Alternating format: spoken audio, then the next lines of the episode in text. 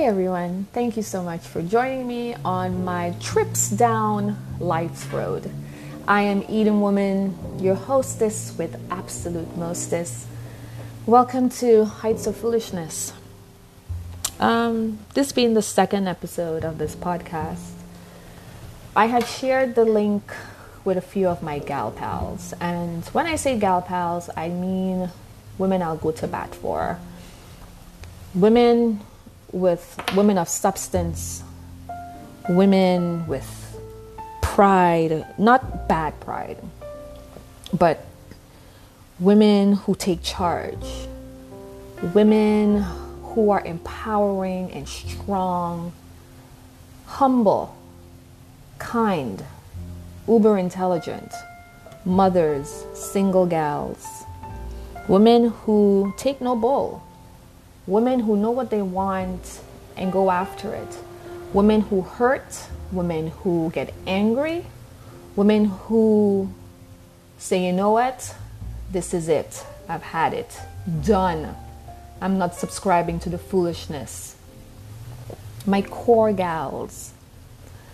And one of these ladies said to me this morning, you know, love the intro, finally got a moment to listen this is awesome. You're always so motivated.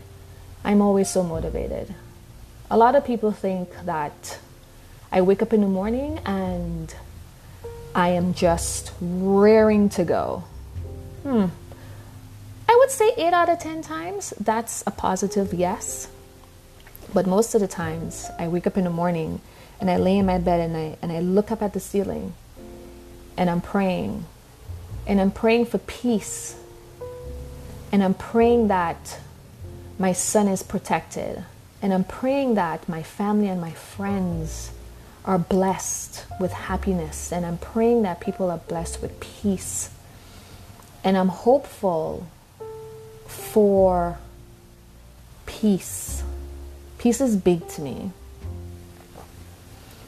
When I began this podcast, I was heavily in the throes of my almost five year relationship ending and I'm speaking and my voice is beginning to crack because a lot of things are going to start hitting me like a ton of bricks, but I'm going to power through it.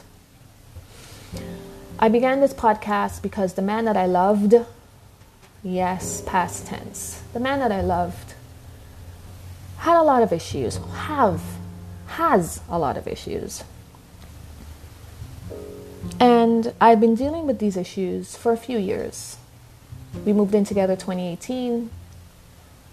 2019, things started happening. And trying to keep my mother out of my head and saying, Oh, you're getting old, you should really get married. And trying to maintain my peace of mind and my sanity. I dealt with a lot of things. He was never physically, verbally abusive, but he is an alcoholic. News to me, found that out. He's um, very controlling, possessive, not in terms of, oh, you can't go here, you can't go there, but in terms of, um, oh, I put the pepper, I put the salt and pepper shaker here, don't move it from here. Or I want the lamp here, I don't move it from there, type of thing small things, things that, you know, whatever. In the Caribbean, we like that small thing, right? But problems started arising when not only the alcohol, but he started, I don't believe he ever truly loved himself, period. Therefore, could never ever truly love me, my son, and I. Though I know he does, but if I believe if a person has all these demons and all these issues and they are purposely trying to sabotage something that's good or thought that's good, what's the point? So, anywho, things start happening in August, July, no, July, I want to say July, June, July of this year, 2021. June of this year, we got a puppy, a Doberman puppy, and um, brought her home. And I'm looking back on it now, thinking about a whole lot of things. And I'm thinking, I think he knew when we got that puppy that he wanted to be alone. And I begin to feel anger and hurt. And if I were to see him, I would bash his skull in. Sorry, I don't mean to go dark, but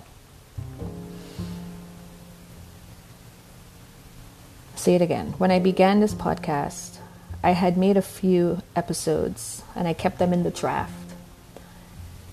And before I decided to publish anything, I started to listen to them again.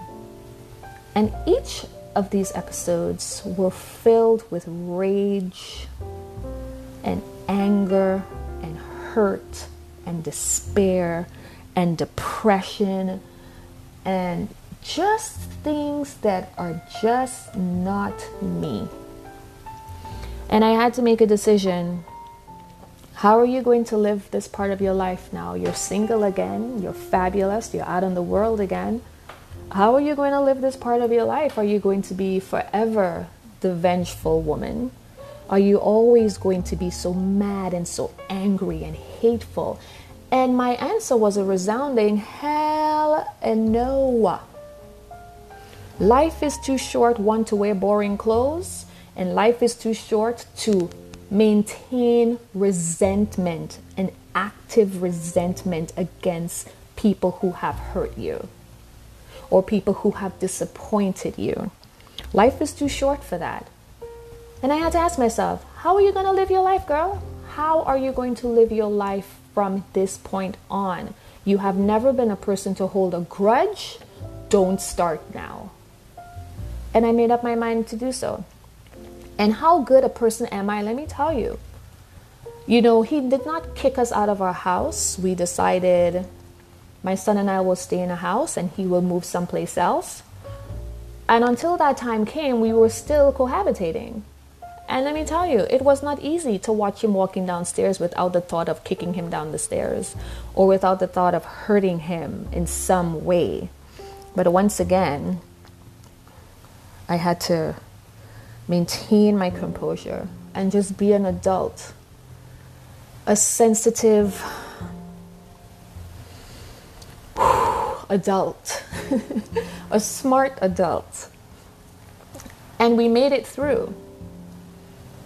And I believe we made it through because at those times when I would feel all that rage and resentment, I would drop to my knees and I would pray. Or I would sit in my closet in the bathroom while I'm in the gym, I'm working out and I'm praying. And I'm praying to God to just bless me with peace and the ability to forgive. And not the kind of forgive where you say, I forgive you, but you're still a dick. Or, but. Da, da, da, da, da. I don't have time for that. And let me tell you how much God has blessed me with that. Yesterday, he showed up at my job with the dog. He went to the house to pick up a few things because he still has a few things there. And he came by, and you know, I smiled and not faking it. That's generally naturally me. I play with the dog. I'm like, hey, how you doing? And we talk, we laugh, la la la. He told me what's going on with his car and blah blah blah. And I'm like, okay, I gotta go. Have a great day. Good seeing you. And that was it. And I felt nothing. Nothing. And I remember saying to myself, oh my God, thank you, Jesus. This is what it feels like.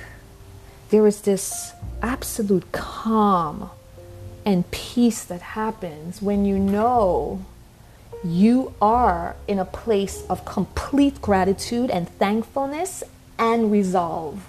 And I am so welcoming to all those things.